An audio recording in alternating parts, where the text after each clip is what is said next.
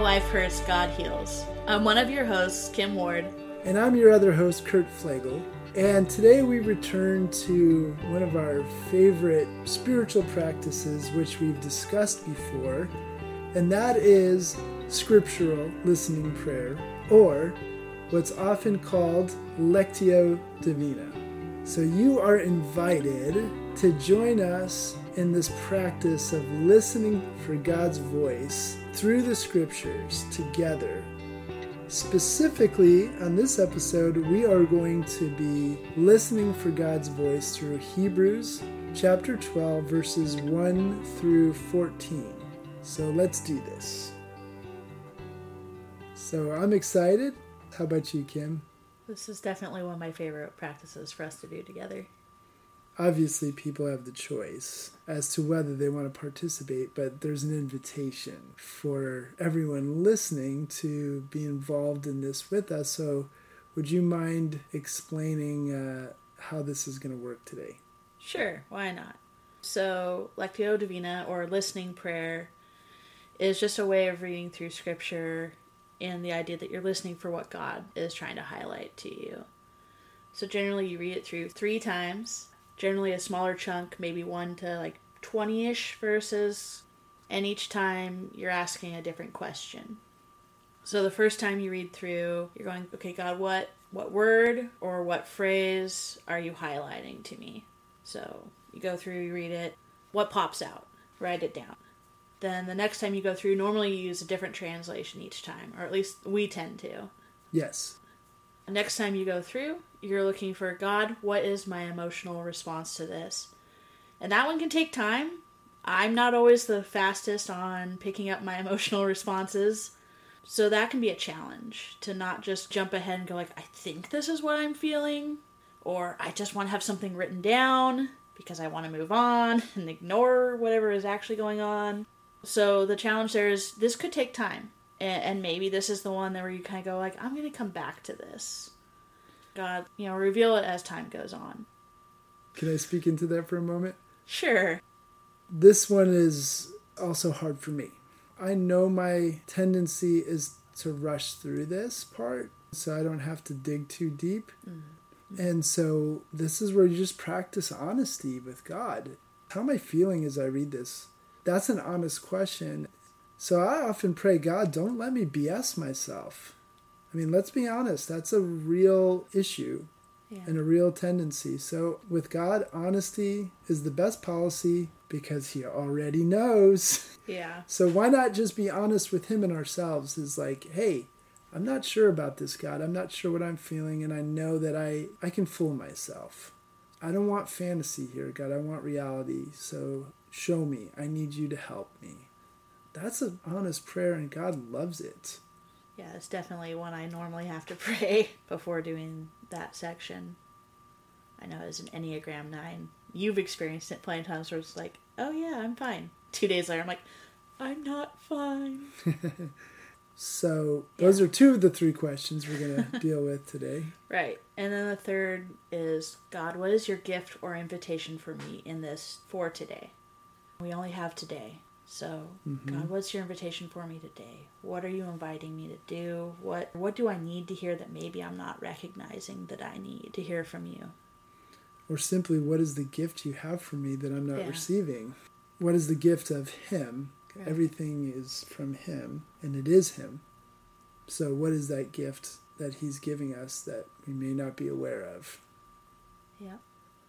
Okay, so like we said, we're doing this with Hebrews chapter 12, verses 1 through 14. What version do you want to start with? I think an ESV. Okay. Especially because that's what I already have it open to. Hey, look, so do I actually. what I like to do before we actually mm-hmm. ask God the first question is do a prayer of invitation. God's here. Yeah. It's not like God's presence is not here. He's always present. Mm-hmm. But what's good is for me, when I pray a welcoming prayer and invite God in, it's my way of positioning myself to be open, to be sensitive to however He wants to move and whatever He wants to say. So, Kim, would you mind doing the welcoming prayer? Yeah. Dad, thank you that you are always with us. Thank you that your word says that you are always speaking to us. And that as your kids, part of our right and inheritance is to hear your voice. But Dad, we invite you in to speak to us what it is that you want us to hear today. We ask that you would help us to be open to receiving whatever it is, whether it feels comfortable or not. Thank you that you are always a safe place for us. We are always safe in your arms, even when it doesn't feel like that. So just ask you would give us listening ears and open hearts and open hands to receive whatever it is you have for us today. Thank you that your gifts are good and perfect, because that is who you are. So we just, we just welcome you here. Thank you that you are going to speak to us. And I just bless everyone listening with with just a deeper desire to hear you more clearly. And we ask all of this in Jesus' name. Amen. Amen. So, the first question we're asking you, God, is what is it you want to highlight in this passage as we read through it? Help us notice it. All right. Hebrews 12, starting at verse 1, the ESV translation. Therefore, since we are surrounded by so great a cloud of witnesses, let us also lay aside every weight and sin which clings so closely, and let us run with endurance the race that is set before us, looking to Jesus, the founder and perfecter of our faith, who, for the joy that was set before him, endured the cross, despising the shame, and is seated at the right hand of the throne of God. Consider him who endured from sinners such hostility against himself, so that you may not grow weary or faint hearted. In your struggle against sin, you have not yet resisted to the point of shedding your blood. And have you forgotten the exhortation that addresses you as sons? My son, do not regard lightly the discipline of the Lord, nor be weary when reproved by him. For the Lord disciplines the one he loves and chastises every son whom he receives. It is for discipline that you have to endure. God is treating you as sons, for what son is there whom his father does not discipline? If you are left without discipline, in which all have participated, then you are illegitimate children and not sons. Besides this, we have had earthly fathers who disciplined us, and we respected them shall we not much more be subject to the Father of spirits and live? For they disciplined us for a short time, as it seemed best to them, but he disciplines us for our good, that we may share his holiness. For the moment, all discipline seems painful rather than pleasant, but later it yields the peaceful fruit of righteousness to those who have been trained by it. Therefore, lift your drooping hands and strengthen your weak knees and make straight paths for your feet, so that what is lame may not be put out of joint, but rather be healed. Strive for peace with everyone, and for the holiness without which no one will see the Lord. We're going to spend a few moments in silence, listening, paying attention to what's been highlighted to us. And this is the place where you can pause this episode and take as much time as you need to sit with this and notice what's being highlighted and also journal it, write it down. Mm-hmm. And writing it down is important. That's an important part of the process to lock it in. So go ahead and hit pause now.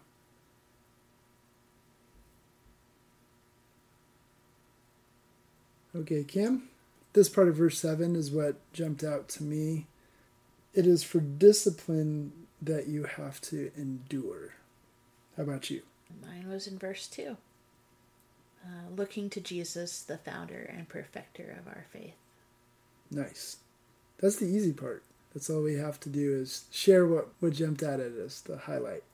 So now we're going to move to the second question What's our emotional response? How are we feeling as we read this passage? Hmm. I think we're going to go with the Amplified translation this time around. All right. God, would you please show us what our emotional response is to what we're reading through this particular version? If there's any verse again that is highlighted to us that is strongly tied to an emotion, would you please make that clear? And help us not to fool ourselves and just assign an emotion because it's convenient or try to come up with a nice emotion. Help us be raw and real and, yeah, truthful. We pray that you will show us as we read this what our real emotions are in Jesus' name. Amen. So, Hebrews 12 1 through 14, the Amplified Version.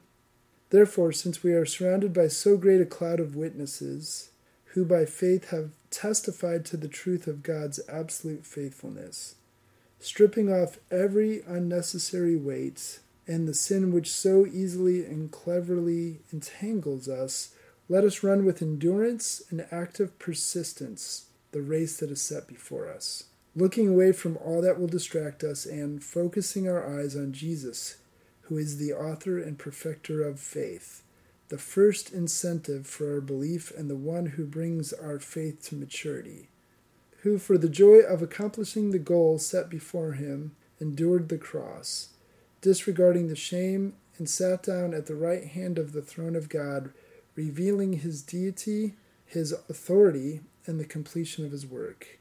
Just consider and meditate on him who endured from sinners such bitter hostility against himself, consider it all in comparison with your trials, so that you will not grow weary and lose heart.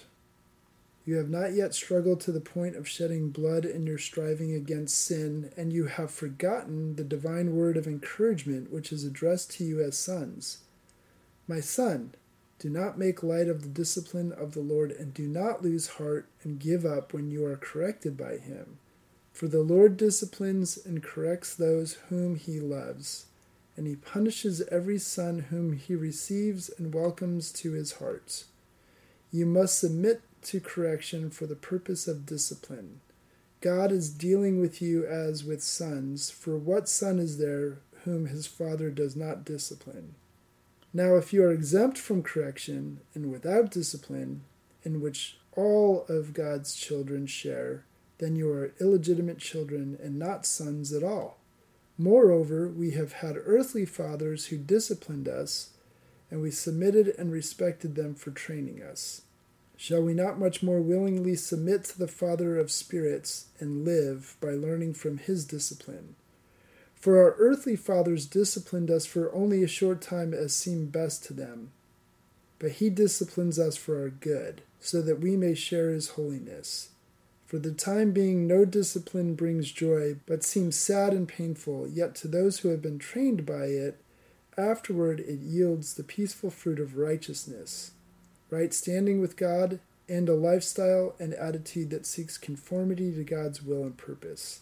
So then, strengthen hands that are weak and knees that tremble. Cut through and make smooth straight paths for your feet that are safe and go in the right direction, so that the leg which is lame may not be put out of joint, but rather may be healed. Continually pursue peace with everyone, and the sanctification without which no one will ever see the Lord. All right, we're going to take some time in silence to allow God to reveal our emotions. So you are invited to pause and start the episode again when you're ready. Okay, Kim?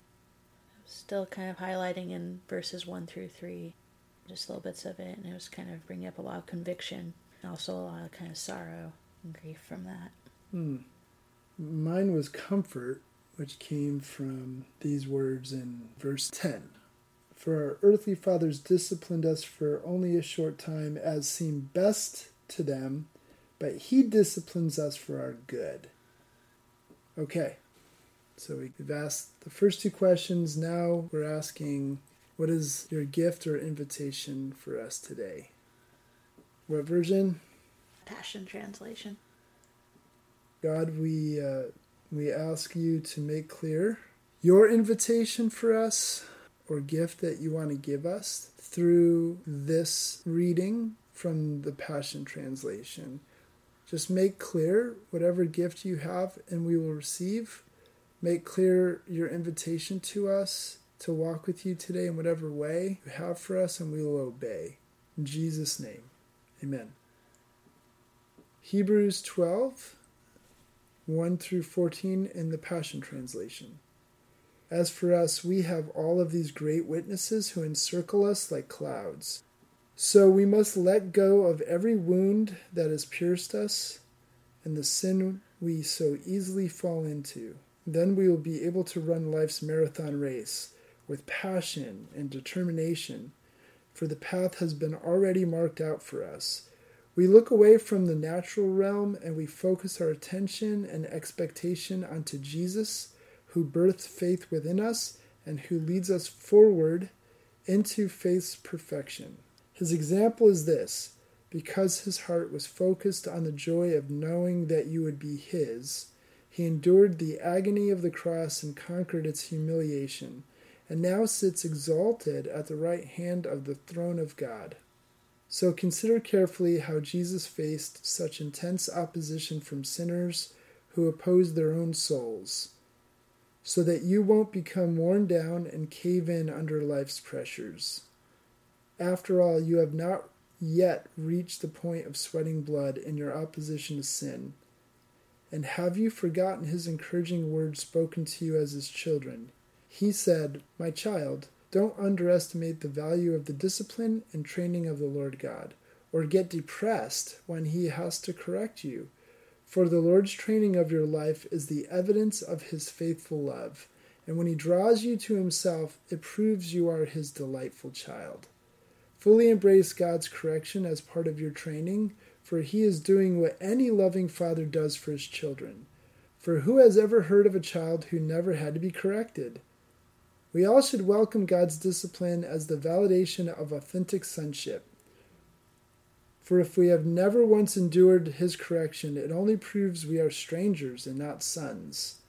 And isn't it true that we respect our earthly fathers even though they corrected and disciplined us? Then we should demonstrate an even greater respect for God, our spiritual Father, as we submit to his life giving discipline. Our parents corrected us for the short time of our childhood as it seemed good to them, but God corrects us throughout our lives for our own good giving us an invitation to share His holiness. Now, all discipline seems to be painful at the time, yet later it will produce a transformation of character, bringing a harvest of righteousness and peace to those who yield to it. So be made strong even in your weakness by lifting up your tired hands in prayer and worship, and strengthen your weak knees. For as you keep walking forward on God's paths, all your stumbling ways will be divinely healed and every relationship be swift to choose peace over competition and run swiftly towards holiness, for those who are not holy will not see the Lord. So we're going to take some time to be still in silence, listening silence, letting God reveal whatever it is He has for gift or invitation for us today. What I like to do in this, just to give you one further clue and maybe some direction, is I like to notice again a scripture that pops out to me in this particular translation that we just read. And then looking back at everything I've written down so far, including the latest scripture I wrote down, I look back through it and then I start writing a letter to myself from the Holy Spirit I know it sounds weird, but this is a practice that people have done for for a long time and it's trusting the Holy Spirit in you will speak to you. And I just literally just start writing based on what I've written so far. I just start writing and see what comes out. And I'm often amazed at what God speaks. So we're going to take some time to listen and then write down some things.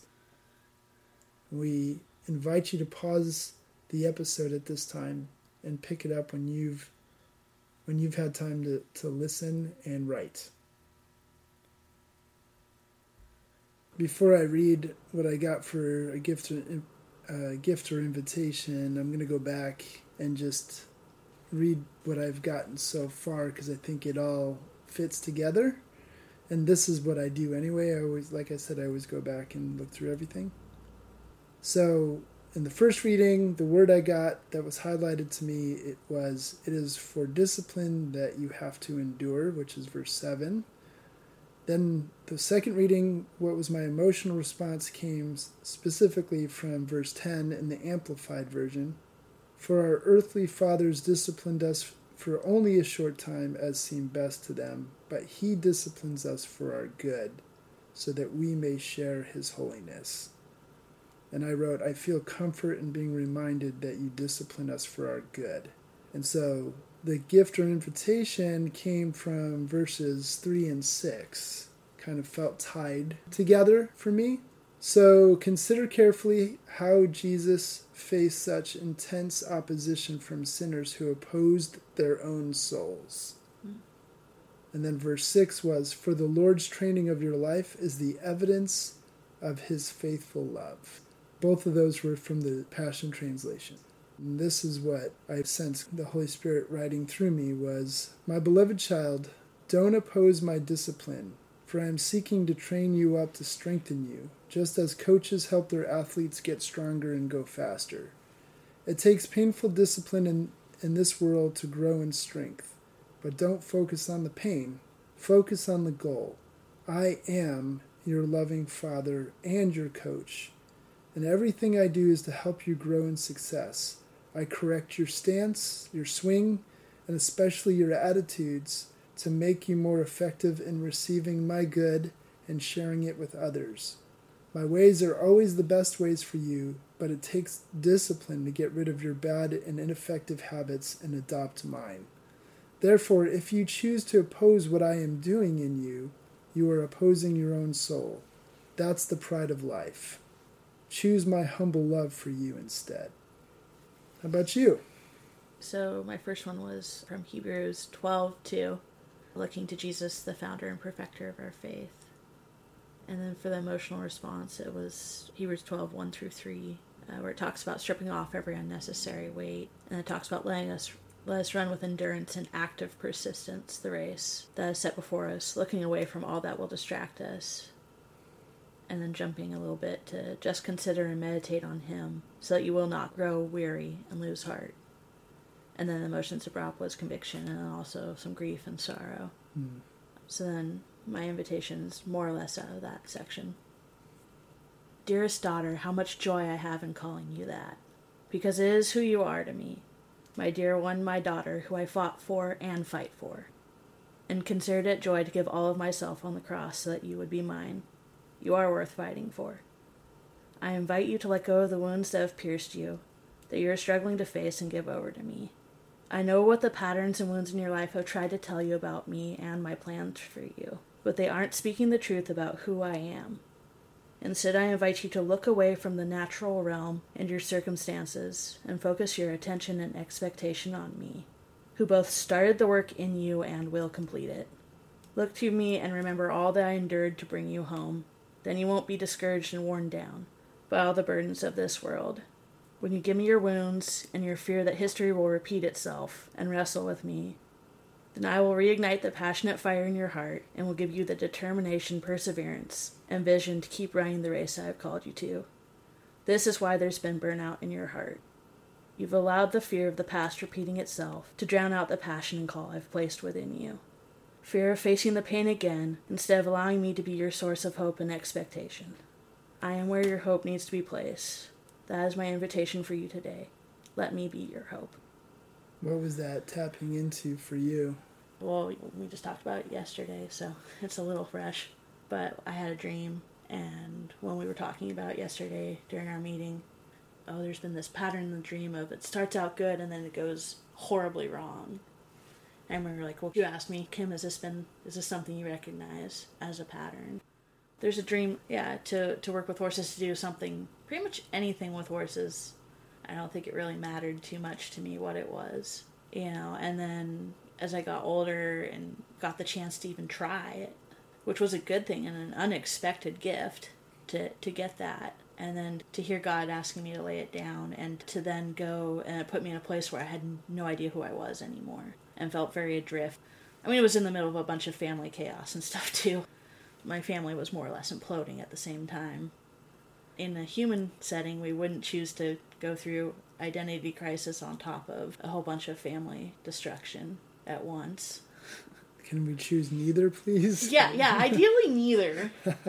But, you know, having both at the same time is. Ooh. It did come pretty close to actually destroying me. But God worked through it. I mean, we wouldn't be here if all that hadn't happened. Right. But I just remember how painful that season was. And then, of course, then I go and do youth with a mission and start going, oh, I'm really passionate about working with youth. I get hired as a youth pastor. I have a couple of years where I'm like, oh, well, I mean, like, there was a lot of uncertainty, but there was also a lot of excitement. Like, oh, I'm doing what I'm called to do, and this is so amazing. And, and then that falls apart. I don't just lose a job and a ministry, I love, but I lose an entire church family. I was in that particular church from the time I was 10 to the time I was 28. So 18 years. And in the course of a couple days, I lost all of it. So then you got that. so it's like, oh, look, the pattern repeats. And I had friends that came alongside me and they're like, hey, we're going to start a church. And we want you. And if you want, like, we've already got someone who's like, you can use their house and if those kids still want to do youth group together, like they're just gonna like let you use their house and take it over. And you know, we start doing that, and it starts off good, and everyone's excited, and you know, as excited as you can be. I, I was probably dealing with more burnout than I realized at the time, but being in the middle of it, didn't recognize it, of course. But I, I could see God keeping His promises, and I got to watch the kids I had in junior high graduate high school, which I'd promised them I would do if I could things are going great. And then, oh, hey, Kim, we've decided this isn't working out and we need to retool. And by the way, tonight's the last night of church. And that falls apart. So, a third time of that kind of roller coaster ride. And then our church community. Which, I mean, admittedly, it, it became another, oh, cool, God, you provided me with a new church family and a friend and someone I trusted really quickly, which admittedly actually freaked me out at first. Just to be clear, your talking about of me. course, I Talking am about- talking about you. Talking about me. yes, yes, I am talking about you, Kurt. But yeah, and you know, and it's like, okay, God, here we go. Now I'm getting to do youth ministry, and I'm on the worship team, and and then that ends with COVID hitting, and you're sabbatical, and once again, I mean, this time at least, I I still had you and your wife and your daughters to hang out with, so I didn't lose everyone all at once this time, which was a nice change. But it's still, it feels like that same pattern again of it starts off good and I'm all hopeful and excited and then crash and burn. And then you fast forward to now where we're starting a new ministry, doing a discipleship training church, a church for the church, which taps a lot of the boxes that God's been, you know, putting on my heart as far as who I am and the things that I love and am passionate about. I think it was the last time we met. I was like, I just realized I'm like, I'm not as excited about this as I feel like I should be Right. you know and it wasn't that i didn't believe it was a good thing or that it wasn't going to work like you had me sold on that point by then but i was just like man there's something holding me back even when our church was still going it's not that i wasn't passionate but i would hit a point where i'd hit a wall and it just stopped it's like i can commit this much passion and this much of my heart and then no more Were you like walling off the rest or something? Or I don't I don't know if I totally knew. It was just like, oh, I'm passionate about youth ministry. I am, and yet I know I'm not pursuing this as hard as I could be, like as hard as I did back before. So there's something going on. But you know, I'd always kind of just go, or it could be that little perfectionist tendency going that you're never doing enough. Mm, and of course, not wanting to face it either way. And so I was kind of like, man, this is really kind of bugging me. And I'm like, oh man, I'm actually kind of getting burned out a little bit again. It's not that I'm never passionate. The other times it's like, God, I can't hear you at all. I have no idea what's going on. And this time it's been like, oh, I'm still hearing God and I'm still having quiet times and like there's still amazing stuff happening, but there's just like, it's like I can get this far and then can't seem to push past it, whatever the barrier is. And so then, you know, I was having quiet time on your porch again. And I was so frustrated by the time I was done. I was like, can I go back to being numb? Because this frustration and hurt is worse. mm. I did a journal entry, like at the end of, like, I think it was at like five hours. And I was like, okay, so all I've done is go from numb to hurting. And I don't know why I'm hurting. And of course, then I managed to avoid it because I am me. And so it was probably a couple days later I had that dream that you and I processed yesterday. I think you and I've talked about it before. That level of pain was just so bad from all of the dream crashing and burning. I think we talked about it in terms of me being afraid to dream again. But God's like, there's still more to it. Like, you still haven't totally given it over to me. There's still that fear in the back of your head that you're going to go all in, and that's going to hurt worse if you go all in and it crashes. Is pain the enemy? Do you want the biblical answer? do you want the answer that my brain thinks is yes, of course it is? Well, both, because both are true, right? Right now, both are real. Yeah. One's more true than the other. There's a truth to how you feel about pain and mm. the reality of what pain really is. Sometimes they agree, and sometimes they don't. So, is pain the enemy from your perspective? Is pain the enemy from God's perspective? My perspective is yeah, even probably even deeper than the than the wanting to avoid conflict and everything else is just wanting to avoid pain in general, whether that's physical or emotional. I don't know too many of us who are actually a big fan of pain. Yeah, more than 7 billion people on the planet headed for 8. I don't think there's very many in that number that would say they enjoy pain. There's some, I'm sure, in this world, but that's a little weird in itself. So, yeah. But then I know God's perspective is a bit different, although I'd much rather have you expand on that than me. Well, this and this goes along with you know what God was showing me. Mm-hmm. The filter that I often read Hebrews twelve through is punishment. Right. Punishment, and the word is there in some of the versions and such. But the idea of punishment to me in my filtering system, growing up in the household I did, mm-hmm. is punishment is more about revenge and my parents making themselves feel better about themselves because they're mad at me and what I did.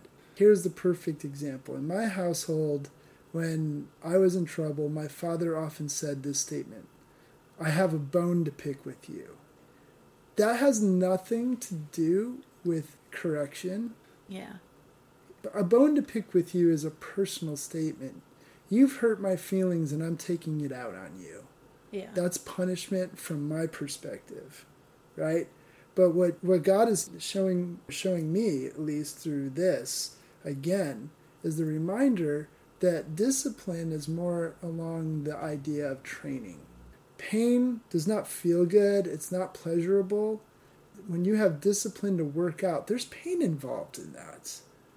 When you work out, you're ripping down your muscles mm-hmm. To rebuild them stronger than before. That's a painful process.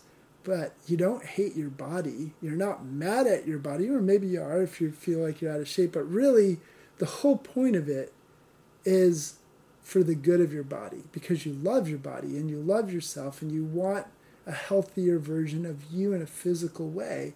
So you go through the grinder, you know, the workout to rip down muscles, to build them back up stronger than before. There is an intention, right?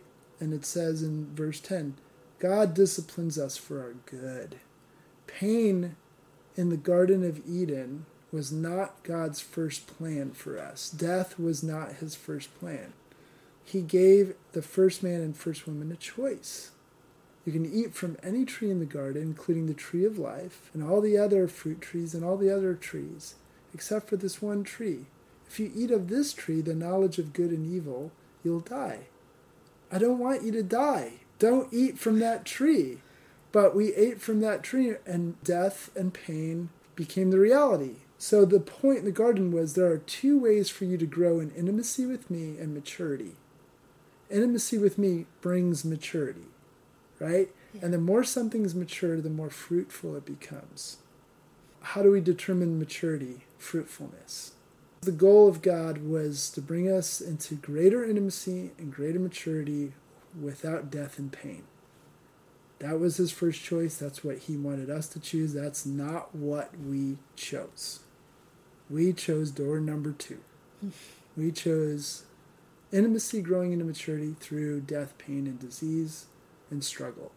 And God said, Okay, these are the tools you handed me, so these are the tools I'll use. So, when we resist pain now, in God's hands, pain is not the enemy. Pain is the scalpel in the surgeon's hand to cut out the cancer that's killing us. when we talk about God's glory, the word glory is the word kavod in the Hebrew, which has a connotation of weight. For us to be clothed in the glory and the completeness of God was always his intention. It's what Adam and Eve had in the garden before the fall. They were naked and unashamed. There was no death. There was no insecurity. There was no shame. They were running around buck naked and completely clothed in God's glory, so they didn't feel any shame over it. And I really believe if you'd seen Adam and Eve, they look like Moses when he saw God's glory in Exodus 34. He comes down from the mountain after a glimpse of God's glory, glowing like his face is shining with light so much it terrifies Israel. That's what Adam and Eve look like all the time completely clothed in God's glory.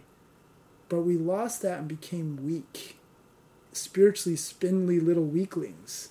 And now God is like, this is the process that I have to build you back up again to carry the weight of my glory.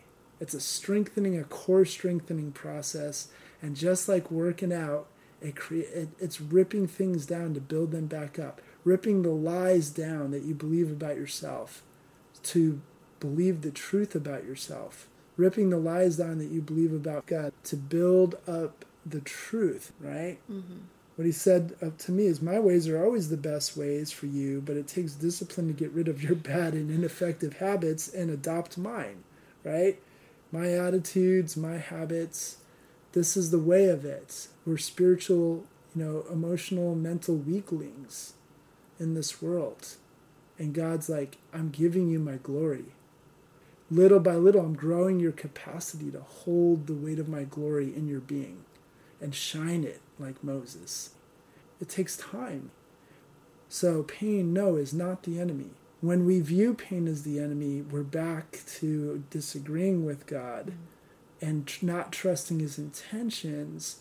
You know, for my sake, I'm still looking at God at times through the lens of my father who had a bone to pick with me. God's like, that's not me. I discipline you so you have a capacity to carry more of my glory. I rip things down to build them up stronger. So agree with me. And that's half the issue is you don't agree with me and you fight against me. And so you find yourself as it says so consider carefully how Jesus faced such intense opposition from sinners who opposed their own souls. When we resist pain in the hands of God, we're resisting the tools we gave him and we're mad at him over what tools we gave him, we're opposing our own souls. So no, pain is not the enemy in the hands of God. And if I if you and I are his son and daughter, then every pain we go through is in his hands. And everyone who believes such, everyone on this planet from his point of view is his family member. And he is actually allowing pain into our lives to build us up. So that's for me too, is like, remember this, Kurt, in this season. This is for your good. This is not punishment. In other words, it's not revenge as you understand punishment. It is discipline to correct your stance, your attitude, your habits, to help you grow stronger in the fullness of my glory. So, having said that, what do you notice about what he said to you based on what we're talking about? The big invitation is you give it back to Him. Yeah. The invitation to wrestle with Him and to focus on Him and let Him be the hope, not the circumstances and not the outward stuff in the middle of it. Because He's always going to be there, whether or not. Whether this somehow crashes and burns despite all the things He's promised. And there's another iteration after that. It doesn't change that He's not leaving and He's not giving up and He fought and he's still fighting for us, for me. And that's the reality, isn't it? In all of those beginnings and endings, was there always a new beginning? Was there always a way through? Yeah. So none of them was the end of Kim, right? Right. None of them left you stranded and all alone forever, right? Even if you went through a season of feeling alone or whatever, God was there, right? and he carried you through. And he brought a new season and new people. And didn't it get better? Yeah. I mean, wasn't Living Hope better than than the previous one. Yeah, right? that's true. And then we moved on again. I got better people. I agree. Oh, jeez. That was a joke, folks. That was a joke. But here, that's the point, right? Is that even in the ups and downs, the beginnings and endings, when we attach ourselves to God, even the endings become new beginning. There's new beginnings in them yeah. because God always moves. He is eternal life, and even when things die, as we see with Jesus on the cross and in the resurrection from the dead, that that's the reality of attaching ourselves to God. In other words, worshiping God. He always moves us into new beginnings. And even if that's the case with this, that this goes good for a while and then cycles and dies, we're not attached to this thing. If we do, we're in trouble. Yeah. Hold to God and nothing else. Because God is the only one who is life. I'm the way, the truth, and the life. And no one comes to the Father except through me. Jesus showed us through his death and resurrection, he is the life that carries us through to the Father through every beginning and ending. This is the race that we're running, right? Yeah.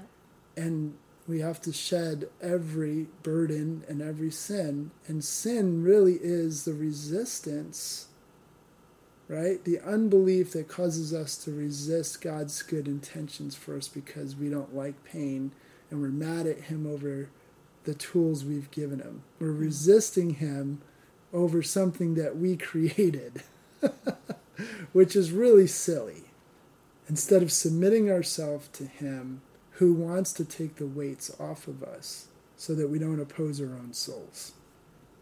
I think that's enough. Yeah. So let me speak a blessing over you and everyone listening. Yeah.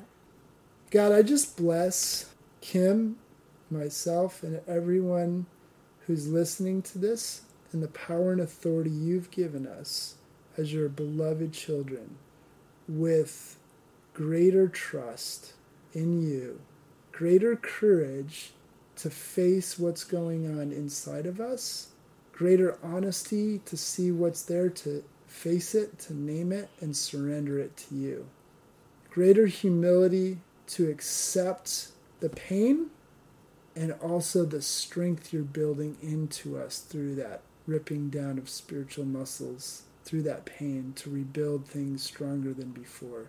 Thank you that your intentions are always for our good. So, God, we receive your good even when it comes in ways we don't like or we don't want to accept. We do accept. We accept you, Jesus. That's what today is. Now is the day of salvation. And salvation is accepting you as you come to us on your terms, not on ours. So I bless us all with humility to accept your ways, even when they don't make sense to us, because our ways are so small and finite. And I just pray these things in the power and authority you've given us through your cross, through your death and resurrection, through your Holy Spirit, in Jesus' name. Amen. Amen. This is good. Yeah. For those of you who did this with us, we would love to hear what you experienced and what you heard from God. If you're listening to this on YouTube, we would love it if you would just post comments there. If you're not on YouTube, you could always go to YouTube and find us and post comments there. But if you're on a podcast platform and that, that's how you like to listen to us, you can email me at kurt at elevateslo.com. That's kurt at elevateslo.com. We want to hear what you've experienced through this and how it how it's helping you, where you're struggling even with it, what you didn't understand. There's always learning as we go. So share with us what you got out of it and any questions you have. And in the meantime, please know that you are God's beloved, so be loved. That's true of you too, Kim. Auntie, thanks, Kurt. Till next time. We'll see you then. Thanks so much for listening to this episode of Life Hurts, God Heals. And if you're curious to know more about us and what we offer, we are part of a larger organization called Elevate Slow, which is a disciple making movement intent on seeing the good news of who Jesus is and what he's done for us, planted in every culture around the world.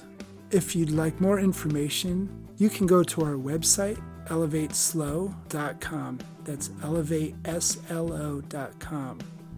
And as always, please remember that you are God's beloved, so be loved.